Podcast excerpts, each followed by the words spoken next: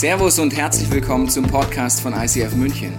Wir wünschen dir in den nächsten Minuten eine spannende Begegnung mit Gott und dabei ganz viel Spaß.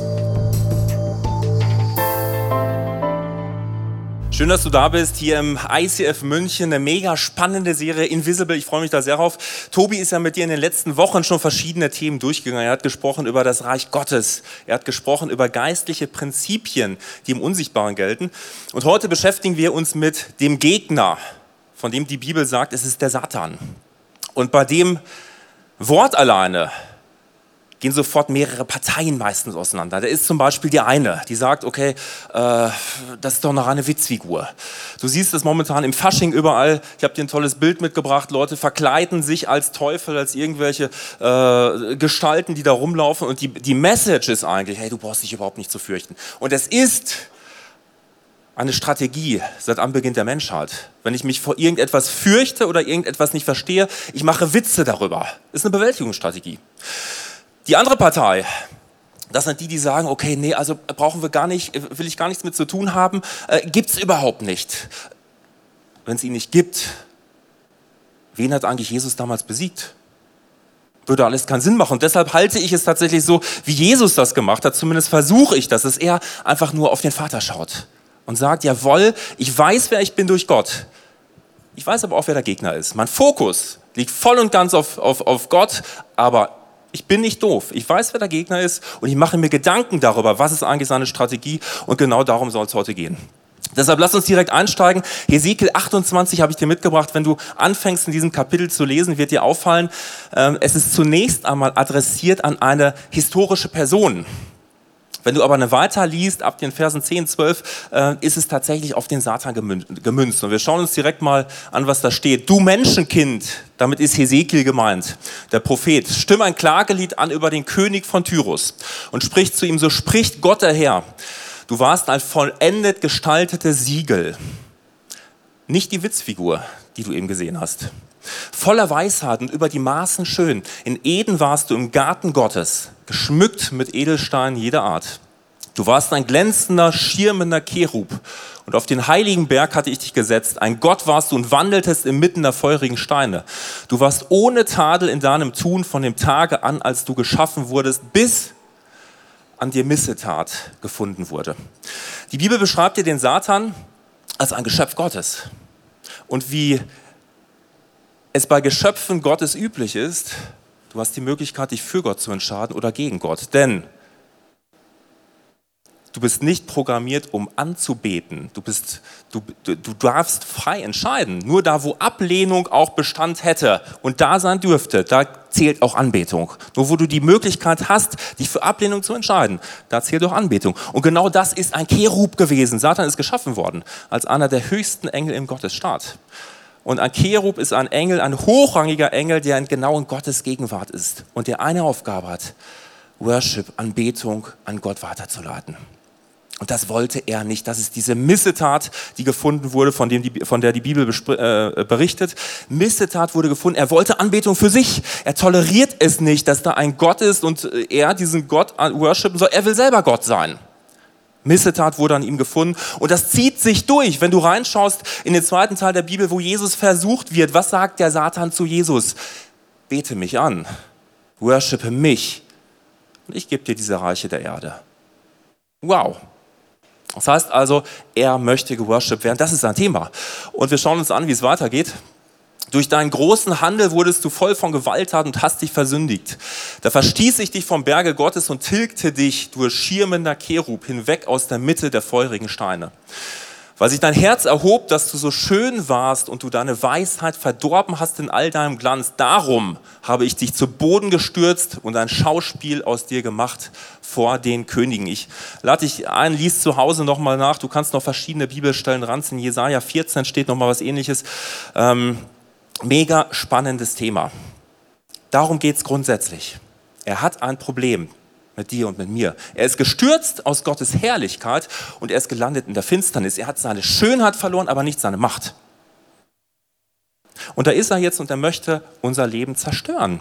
Weil, weißt du, Gottes Meinung von dir, sie ist so großartig. Gott sagt, du bist nach seinem Ebenbild geschaffen. Gott sagt, ich, ich liebe dich. Ich gebe alles für dich. Er hat alles für dich gegeben. Und der Satan, der so sein will wie Gott, hat deshalb ein Problem mit dir, mit dem, der nach Gottes Ebenbild geschaffen wurde. Und wenn du ein bisschen weiter einsteigst, wirst du in, am Anfang der Bibel sowas finden wie den Sündenfall Garten Eden. Du kennst die Geschichte. Und in 1. Mose 3 schauen wir uns mal an, was da geschehen ist. Nachdem das mit dem Sündenfall passiert ist, sagt Gott, weil du das getan hast, von nun an setzt sich Feindschaft zwischen dir und der Frau und deinem Nachkommen und ihrem Nachkommen, dem Menschen. Er wird dir den Kopf zertreten und du wirst in die Ferse beißen. Was würdest du tun, wenn du der Satan wärst und du wüsstest, irgendwann kommt ein Mensch und er wird mir den Kopf zertreten? Ich würde versuchen, die Menschheit auszulöschen.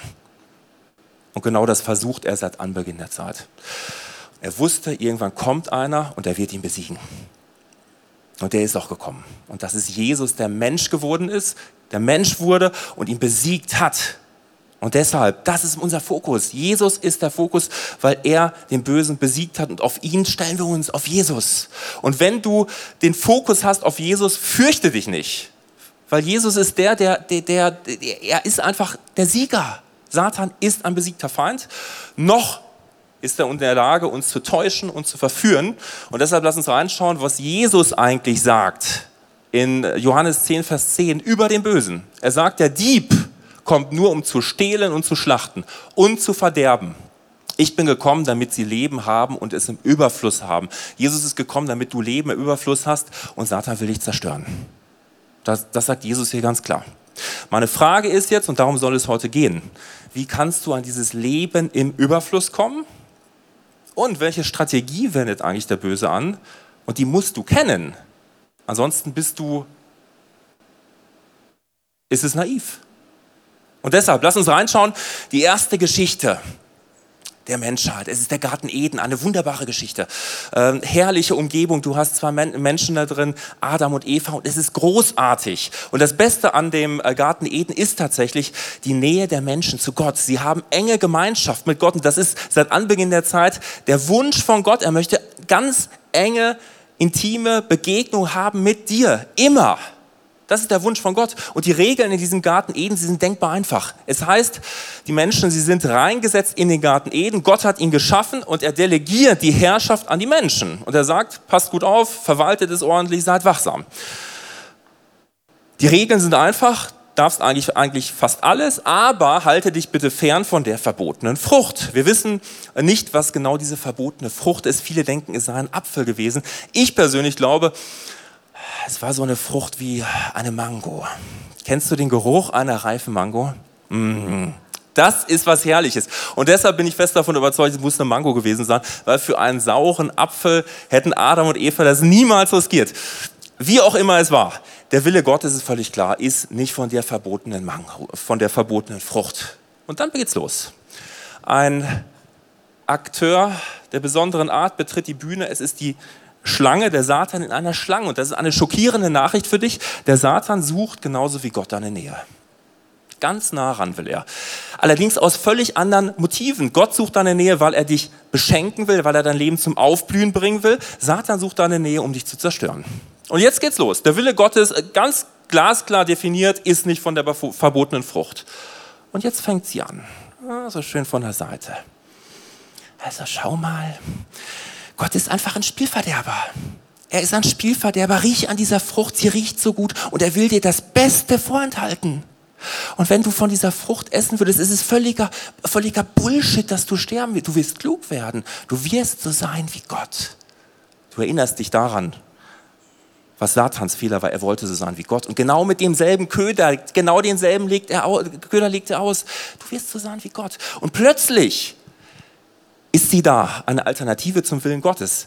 Hier der Wille Gottes, da der Wille des Gegners. Und es gibt keinen Mittelweg. Entweder isst du diese Mango oder du isst sie nicht. Du kannst sie, wenn du, selbst wenn du sie nur teilweise isst oder anbeißt, hast du davon gegessen. Es gibt keinen Mittelweg. Und das ist enorm wichtig zu verstehen in der geistlichen Welt. Es gibt keinen Mittelweg. Und wie die Story ausgeht, wissen wir alle. Adam und Eva, sie haben beide davon gegessen. Sie sind, äh, sie haben sich von Gott entfernt. Du kannst es nachlesen, sie haben sich geschämt, sie haben sich zunächst mal versteckt. Gott läuft herum und er weiß längst, wo sie sind. Er weiß auch genau, wo du bist in deinen Themen. Und er fragt dich und mich, genauso wie Adam und Eva, trotzdem, wo bist du? Und sie kommen raus und sie sagen, okay, irgendwie alles ist so blöd gelaufen und wir schämen uns und wir checken auf, wir sind nackt. Und dann kommt es zum ersten leiblichen Tod in der Geschichte. Gott tötet ein Tier. Er tötet ein Tier, er macht aus dem Tier Fälle, um Adam und Eva in ihrer Scham zu begegnen. Weißt du, und für mich ist das ein ganz tiefes Bild. Du kannst niemals so tief sinken oder dich so weit entfernen von deinem Gott, als dass Gott dir nicht noch nachgehen würde und dir Angebote macht. Und dieses Angebot macht er dir heute. Du kannst dir jetzt die Frage stellen, gut, also ich bin Mensch des 21. Jahrhunderts. Du kommst mir mit einer uralten Story, was soll ich damit? Es hat mit mir nichts zu tun. Diese Geschichte von Adam und Eva wiederholt sich in deinem und in meinem Leben jeden Tag. Jeden Tag. In den unterschiedlichsten Lebensbereichen bekommst du unterschiedlichste Angebote von dem Gegner, die verlockend klingen und die dich täuschen wollen über das, was tatsächlich gut ist für dich. Beispiel. Stell dir vor, du bist morgen im Büro, du bist morgen in der Kirche, wo auch immer, und eine Person kommt auf dich zu, du kennst diese Person und sie verletzt dich. Zutiefst, völlig grundlos. Du hast nichts gemacht. Sie kommt her, macht dich völlig zur Schnecke. Was ist der Wille Gottes? Ganz einfach beschrieben, Gott möchte, dass du den Weg der Vergebung gehst. Er möchte, dass du dein Herz frei hältst. Er möchte nicht, dass du es unter den Teppich kehrst, überhaupt nicht. Er möchte, das kann auch beinhalten, du klärst das Ganze, du gibst Feedback, du holst dir nochmal Hilfe hinzu, dass man das irgendwie nochmal bespricht, wie auch immer. Aber unabhängig davon, ob die andere Person dazu bereit ist oder nicht, Gott sagt, geh den Weg der Vergebung und ich werde die Verletzung heilen. Und dann kommt die gleiche Schlange wie damals im Garten Eden. Und sie sagt einfach nur, also, das ist das allerletzte, was geschehen ist. Völlig rund gemacht. Du darfst sauer sein, gönn dir was, gönn dir Ärger. Du darfst sauer sein. Und dieses ganze christliche Gerede von Vergebung, das ist doch alles Bullshit. Du kannst den Weg der Vergebung gehen. Nimm dir Zeit dafür. Irgendwann in einem Jahr machst du Get Free oder sonst irgendwas. Aber bis dahin gönn dir ruhig ein bisschen Ärger. Da ist sie die Alternative. Gottes Wille, Vergebung. Die andere Seite, lass ruhig Ärger zu, Wut zu. Anderes Thema, Sexualität. Wenn du Sex geil findest, müsstest du eigentlich ein riesiger Fan sein von Gott, weil Gott hat Sexualität kreiert. Und Gott sagt, es ist mir so wichtig, dass ich, das, dass ich es zwei Menschen schenke in einem geschützten Rahmen und dieser Rahmen heißt Ehe. So, jetzt kommt sie wieder an. Also, doch, du bist im 21. Jahrhundert, gönn dir doch mal was. Und überhaupt riech doch erstmal an der Frucht, wie gut sie doch riecht. Das ist alles völlig altbacken. Gönn dir was, es ist nicht gut. Was tust du? Und du kannst es runterbrechen auf jeden deiner Lebensbereiche. Gott sagt, mach dir keine Sorgen. Die Schlange kommt, okay, nein, ein bisschen Sorgen mach dir bitte schon. Gott sagt, gönn dir einen Ruhetag in der Woche, das tut dir gut, das hilft dir. Die Schlange sagt, nein, wenn du den Ruhetag machst, dann äh, arbeitet kein anderer für dich. Gott sagt, mach dein Herz frei von dem Thema Finanzen, vertrau auf mich. Die Schlange sagt, du kannst Gott nicht vertrauen, das geht völlig schief. Jeden Tag. Du und ich, wir stehen jeden Tag vor dieser Entscheidung, welchen Willen wollen wir tun? Den Willen Gottes oder den Willen des Gegners?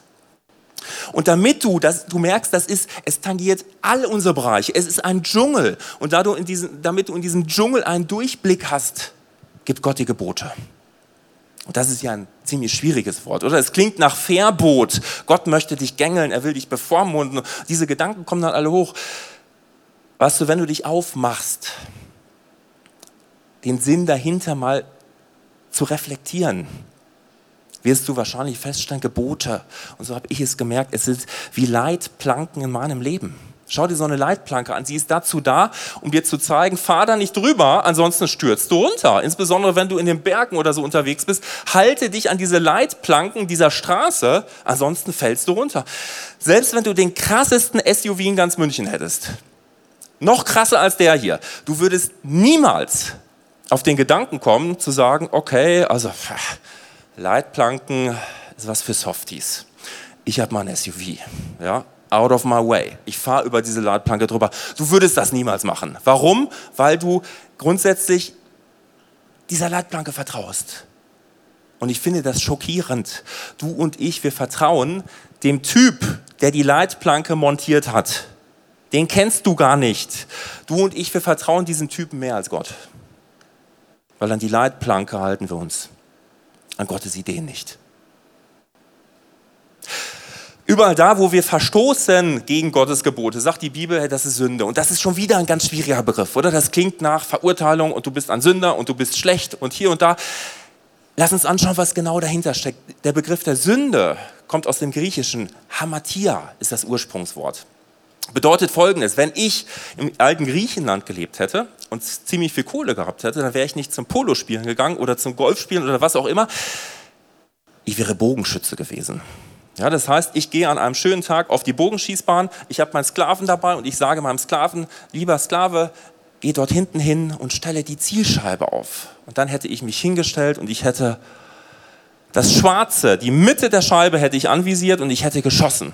Und wenn ich nicht genau und exakt ins Schwarze getroffen hätte, dann hätte mein Sklave, sofern er denn meinen Schuss überlebt hätte, hätte er gerufen, Hamatia, Zielverfehlung, du hast dein Ziel verfehlt vielleicht nah dran, aber du bist dran vorbei. Und genau diesen Begriff verwendet die Bibel für das Wort, ähm, wo du an Gottes Geboten vorbeigelebt hast. Du hast dein Ziel verfehlt. Und die Bibel und Gott, sie rufen jeden Tag, Hamadia. Kehr um, lass mich dir zeigen, was mein Wille ist. Weißt du, und an dieser Stelle musst du dir eine ganz entscheidende Frage stellen. Und die Frage ist, glaubst du tatsächlich, dass Gottes Plan für dein Leben gut ist? Weil wenn du das nicht glaubst, dann wirst du niemals ins Schwarze zielen, sondern du wirst immer Folgendes machen. Du zielst ganz nah, ganz nah dran vorbei. Finanzen konnte ich mir früher niemals vorstellen. Zehnten geben. Ich habe mir gedacht, okay, wenn das der Zehnte ist da vorne, na gut, dann ziele ich mal so auf 5%, oder? So ein bisschen, bisschen Zielverfehlung ist in Ordnung. Es geht doch in die richtige Richtung. Sexualität, das ist ja, ja völlig altbacken, oder? Also wenn das die Mitte ist, ja, dann ziehe ich das mal so ein bisschen rum. Muss jetzt auch nicht zu päpstlich sein, wenn es jetzt in einer festen Beziehung ist, okay, dann ist es doch wohl was anderes, oder? So ein bisschen Zielverfehlung ist in Ordnung. Das denken wir uns ständig und das ist eine Falle. Es ist eine Falle des Bösen. Und sie resultiert nur aus diesem Gedanken und der Vorstellung, dass du und ich, dass wir überhaupt keine Idee haben, dass Gottes Plan gut ist, der dahinter steckt. Weißt du, wir, wir hören ein Gebot und wir denken uns, Spielverderber. Der will, uns mal, der will mir was vorenthalten. Ich glaube, wir müssen anders an die Sache rangehen. Wir müssen schauen, was steckt eigentlich hinter so einem Gebot? Was will Gott mir da, was will er damit sagen? Was ist das Ziel für mein Leben? Und Gottes Ziel in jedem deiner Lebensbereiche ist, dass dein Leben aufblüht, dass du liebesfähig wirst zu Gott, zu anderen Menschen, zu dir selbst. Das steckt hinter jedem, hinter jedem Gebot. Und lass uns das anschauen. Wie würde das aussehen? Du denkst dir, so ein bisschen ist okay. Ich sitze hier in der Kirche und ja, Gott, gibt Leute, die sind schlimmer als ich. Lass uns das mal durchspielen. Ich habe dir ein Bild mitgebracht von deinem Leben. Das ist dein Leben. Ist es nicht schön? Es ist schön grün, es ist rund, dein Leben läuft rund, wunderbar. In der Mitte hast du Gottes Ziel für dein Leben. Und jetzt zurück zu dieser alten Story eben. Da ist jemand, er verletzt dich. Der Gegner sagt, gönne dir, ist gut für dich, gönne dir ein bisschen Ärger. Wenn du das machst, passiert Folgendes der Ärger kommt so ein bisschen rein. Dein Leben ist trotzdem noch schön, oder? Und es scheint so, als hätte doch diese Stimme recht gehabt. Ja, so ein bisschen, was kannst du dir schon gönnen, so ein bisschen am Ziel vorbei, passt schon. Wenn du so denkst, unterschätzt du den Feind, weil er ist ein Meister der Expansion. Und er wird immer mit dem arbeiten, was er vorfindet. Und du, du kannst es äh, nachlesen im Epheserbrief, da sagt Paulus, gib dem Bösen keinen Raum, weil wenn er den Fuß in der Tür drinstehen hat, zwängt er sich rein. Was wird er machen mit Ärger? Er wird dich am nächsten Morgen aufstehen lassen und du wirst, den erste Gedanke, den du hast, ist an diese Person. Wie konnte er nur? Wut kommt auf, dir, auf in dir. Enttäuschung, Frustration. Wie konnte die Person so mit mir umgehen? Und du merkst, wenn das über längere Zeit geht, ich weiß nicht, wie es bei dir ist, wenn ich längere Zeit sowas mit mir rumschleppe, macht sich Bitterkeit breit. Freude ist dann nicht mehr. Es fällt mir dann schwer, mich für Freude zu entscheiden. Bitterkeit. Wenn du in diesem Moment in einer Beziehung bist, in diesem Prozess, wird sich dein Partner sehr herzlich bedanken bei dir. Weil wahrscheinlich warst du vorher noch nicht verbittert. Wenn ein naher Angehöriger, ein Freund ein Thema mit sich rumschleppt, was ihm keine Ruhe mehr lässt, wo er verletzt ist, dann merkst du, das macht was mit ihm. Es tut deiner Beziehung nicht gut. Vielleicht kommen Beziehungsprobleme dazu hinzu. Wenn du in diesem Prozess Single bist, herzlichen Glückwunsch, du wirst wahrscheinlich nicht attraktiver werden durch diese, diese äh, Verbitterung, die du in deinem Herzen hast. Und so baut es sich auf und du kannst eigentlich jeden Arzt fragen, wenn du eine grundsätzlich eher negative Lebensanstellung hast, wird sich das auch körperlich irgendwo niederschlagen. Das heißt, schau mal, was aus diesem kleinen Bereich geworden ist in deinem Leben. Satan arbeitet immer mit den Sachen, die er vorfindet bei uns. Und der nächste Punkt, wir haben ja viele Themen bei uns. Ja? Wir haben ja nicht nur diesen, diesen Bereich, wie halte ich mein Herz frei. Lass uns den Gedanken nochmal durchspielen, Sexualität. Da ist Jesus. Und Jesus ist sehr straight. Und er sagt zu dir und zu mir, pass mal auf, achte in deinem Alltag darauf, was du mit deinen Augen machst. Weil wenn du einen Menschen anschaust, egal ob Mann oder Frau, und du eigentlich innerlich schon vom Gedanken her Sex hast, bist du schon fremdgegangen.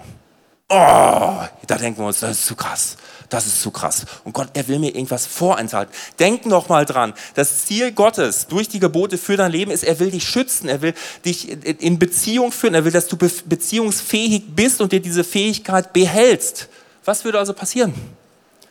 Stell dir vor, morgen, du kommst ins Büro, in die Kirche und da ist sie oder da ist er. Und sie oder er, sie sehen so anders aus als dein jetziger Partner. Und der erste Moment, wo du hinschaust und einfach nur sagst, oh, ein echt ein attraktiver Mensch, voll in Ordnung. Ist voll in Ordnung. Das ist das, was, was Luther gesagt hat damals. Du kannst nichts dafür, wenn dir ein Vogel auf den Kopf kackt. Du kannst aber was dafür, wenn er ein Nest baut. Gibst du diesem Gedanken jetzt Raum? Weißt du, es gibt so, ein, so eine feine Nuance, wo dein Blick einfach ein paar Sekunden zu lang auf dem Hintern der anderen Person ist. Es gibt diesen Moment. Und was passiert dann? Du hast wieder ein bisschen Raum gegeben. Okay, du stehst am nächsten Morgen auf und denkst dir, ah, heute wieder ins Büro, es fällt mir heute schon viel leichter, vielleicht fahre ich heute ein bisschen früher, könnte ich noch gemeinsam mit der Neuen mal die Küche aufräumen. Es geht so ein bisschen weiter.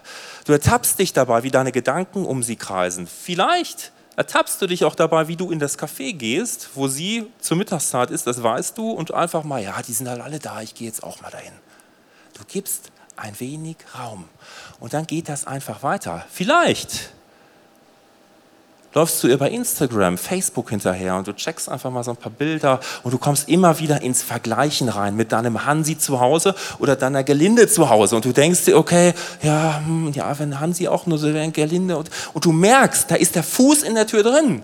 Und es geht weiter. Er arbeitet immer mit dem. Und du kommst innerlich, wird dir Vision geraubt. Und du wirst einen Gedanken haben und der lautet, ja, jetzt ist auch eh schon egal, oder? Du fängst an im Internet einfach mal nach Leuten zu schauen, die so ähnlich aussehen, die gleichen Vorzüge mitbringen und es geht weiter. Ist ja, die sind ja alle noch angezogen. Ja, aber so ein Porno zwischendurch kann auch nicht schaden. Es entwickelt sich. Er arbeitet immer mit dem, was er vorfindet.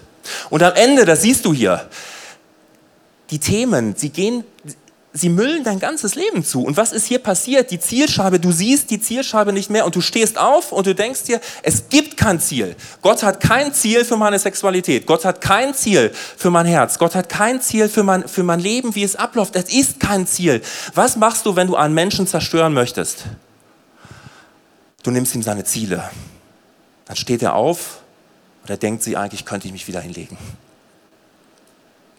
Und das ist Gottes Plan nicht für dich. Er will, dass du klare Ziele hast in jedem Lebensbereich. Er möchte, dass du aufblühst, dass jeder Lebensbereich aufblüht. Und hier bist du einfach nur noch zugemüllt. Und er hat es geschafft, der Feind. Es ist zugemüllt. Und du bist gelandet in Passivität. Das ist nämlich nur noch diese Haltung, ah gut, es ist halt so. Es ist heutzutage so, ein Großteil der Ehen geht halt kaputt da sind wir jetzt auch drin gelandet. Ja, und ja, freien Tag in der Woche machen, es geht halt nicht. Wer kann das schon? Kann vielleicht der Pastor. solltest du mal mit dem Pastor reden. Das Ziel der einzelnen Lebensbereiche wird dir komplett geraubt. Und du bist gelandet in Passivität. Und jetzt möchte ich dir eins sagen an dieser Stelle. Glaube nicht, dass jetzt der Verursacher kommt dir die Hand auf die Schulter legt und sagt, hey, das hast du gut gemacht. Oder dass er kommt und sagt, okay, ja, mh, mm, ja, Beziehungsfähigkeit ist alles so ein bisschen kaputt gegangen. Ich helfe dir. Satan ist nicht dein Freund. Und er kommt nicht zu dir, um dich zu beglückwünschen, sondern er kommt zu dir, beziehungsweise zu Gott, um dich anzuklagen. Das bedeutet Satan, er ist dein Gegner und er ist der Ankläger. Er kommt nicht, um dich zu feiern für das, wo du die, die Karre in den Sand gesetzt hast. Er geht zu Gott und schwärzt dich an. Und das ist für mich persönlich, es ist die Frechheit schlechthin. Ist das nicht dreist? Ist einer, er verführt dich. Er täuscht dich über Gottes gute Absichten. Und dann geht er hin und klagt dich an. Das ist genauso wie, wenn du heute ein Gespräch hast, hier, du lernst irgendjemanden kennen und diese Person fängt an zu lästern über, äh, über eine andere Kirche zieht voll vom Leder. Und du hast irgendwie einen schlechten Tag heute, lässt dich so ein bisschen hinreißen und ja, gut, sehe ich auch so und es geht ins Lästern rein. Es ist genauso mit Satan. Wenn jetzt diese Person hingehen würde zu der anderen Kirche und würde sagen, ach übrigens, wisst ihr eigentlich schon, was der gesagt hat? Also von mir wisst ihr es ja schon, ja, dass ich ein Scheißtyp sein kann, aber der, der ist genauso, den musst du mal reden hören. Das ist irre. Es ist an Dreistigkeit nicht zu überbieten, dich zu verführen, dich zu täuschen und dich dann anzuklagen. Lass uns reinschauen in äh, Offenbarung 12, da steht folgendes. Denn der, der unsere Brüder und Schwestern anklagte, das ist der Satan, ist aus dem Himmel hinausgeworfen worden. Tag und Nacht beschuldigte er sie vor unserem Gott. Das ist eine zukünftige Stelle aus der Offenbarung. Aktuell ist es so, dass Satan gewissermaßen noch Zutritt hat zu Gott. Das kannst du nachlesen in Hiob zum Beispiel, wo er vor Gott tritt und sie reden über Hiob. Ähm, diese, dieser Status wird ihm genommen werden. Was aber jetzt aktuell noch der Fall ist, ist, er klagt dich und mich an. Und meine Frage ist, womit klagt er uns denn an? Womit klagt Satan dich an? Satan klagt dich ausschließlich mit Wahrheit an. Der Vater der Lüge, der dir jeden Tag eins vorlügt, er, zu Gott kommt er nur mit Wahrheit. Was im Psalm 101 steht, wenn du vor Gott trittst, darfst du nur die Wahrheit sagen, ansonsten musst du Gottes Angesicht wieder verlassen. Und deshalb klagt er dich nur an mit Wahrheit. Mit welcher Wahrheit klagt er dich an? 5. Mose musst du dir unbedingt mal durchlesen, Kapitel 28, da hat Gott das nochmal so schön aufgeschrieben, wie er sich das grundsätzlich vorstellt. Er sagt, ich, Gott, ich will dein Leben von Herzen segnen. Und er sagt, halte dich an meine Gebote. Halte dich an diese Gebote und ich werde dein Leben segnen. Jeder Lebensbereich soll aufblühen. Das ist der, der Willen Gottes. Und jetzt gehen wir hin, du und ich. Wir sagen uns, nee, irgendwie so ein bisschen rausgehen aus diesem Bereich passt schon.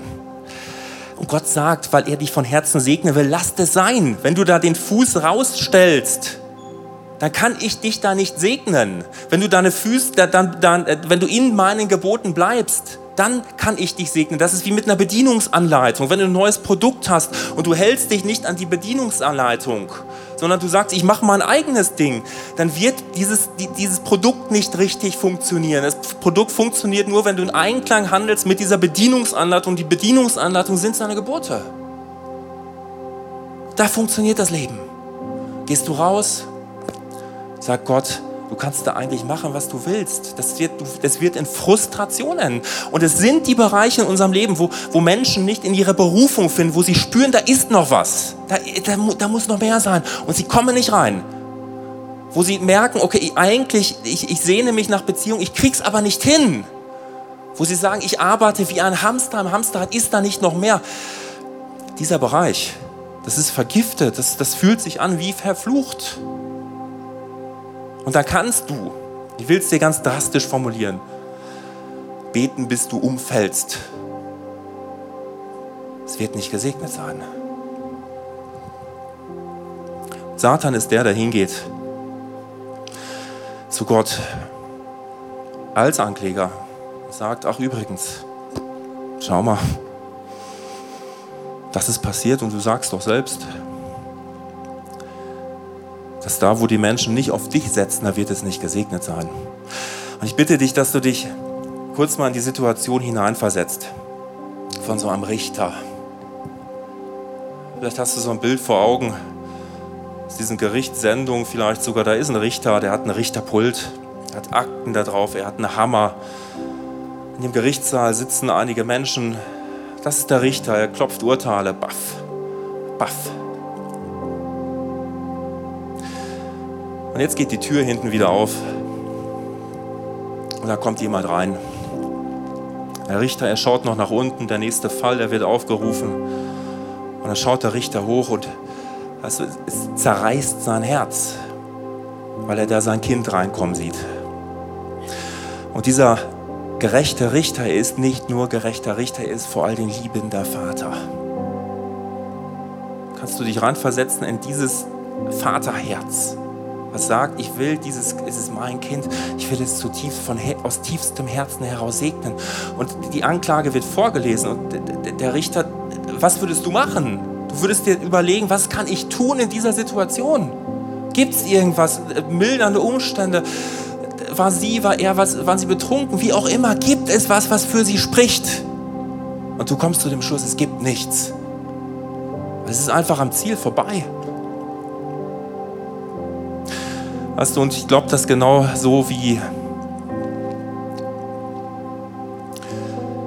wie in dieser Situation wir immer wieder in diesem Saal stehen und er uns anklagt.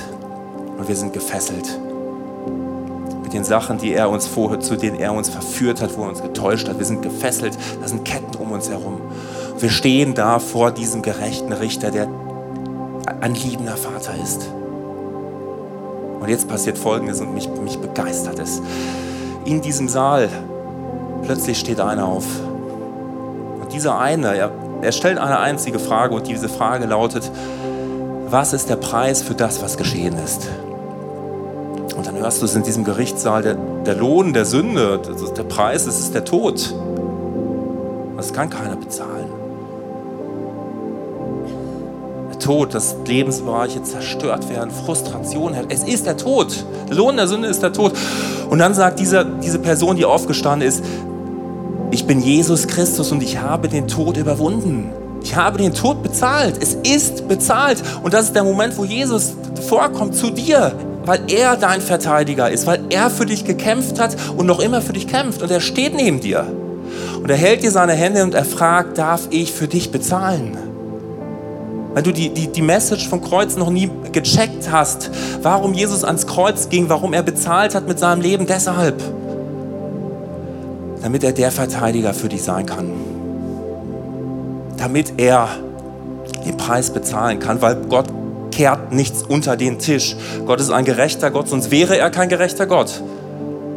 Und dieses Vaterherz, es schlägt, es schlägt für dich. Und in dem Moment, wo Gott diesen Hammer nimmt, runterschlägt und sagt, du bist frei, das sprengt deine Ketten weg. Und genau das machen wir jetzt. Wir haben eine Kreuzstation da hinten aufgebaut.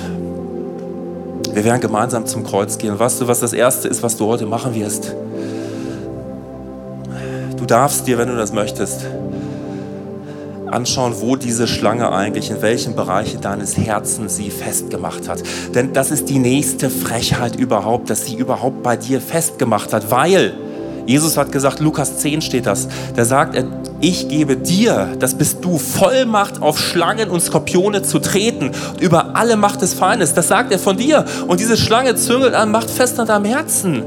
Und deshalb stell dir gleich die Frage im Gebet, wo hat diese Schlange festgemacht, in welchem Lebensbereich? Vielleicht auch nur ein bisschen. Und es wird dir so eingeredet werden, als sei es nur ein bisschen. Und dann darfst du hingehen. Du darfst dieser Schlange, weil du Vollmacht hast über sie befehlen, verlass mal Lebensbereich. Ich will dich da nicht mehr haben.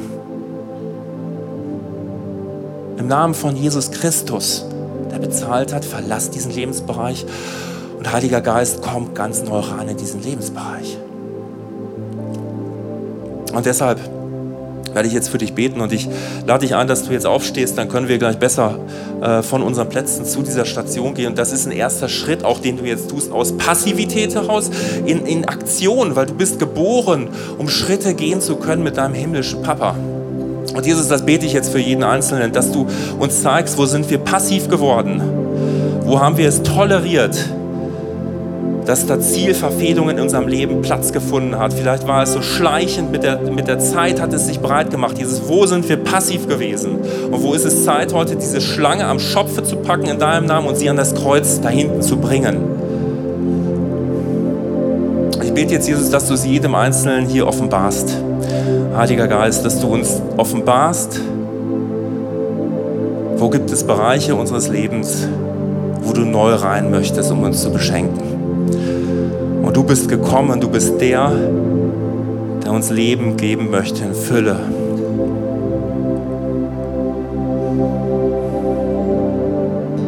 Und dann zeig uns, wie wir es machen können, Jesus. Du nennst es Buße, wenn wir sagen zu dir, ich, es tut mir leid, was geschehen ist. Und ich nehme es an, dass du gestorben bist für mich an diesem Kreuz. Und ja, bezahle du bitte für mich, damit der Vater mich jetzt segnen kann, damit er mir all diese Sachen zukommen lassen kann, zu denen du mich berufen hast.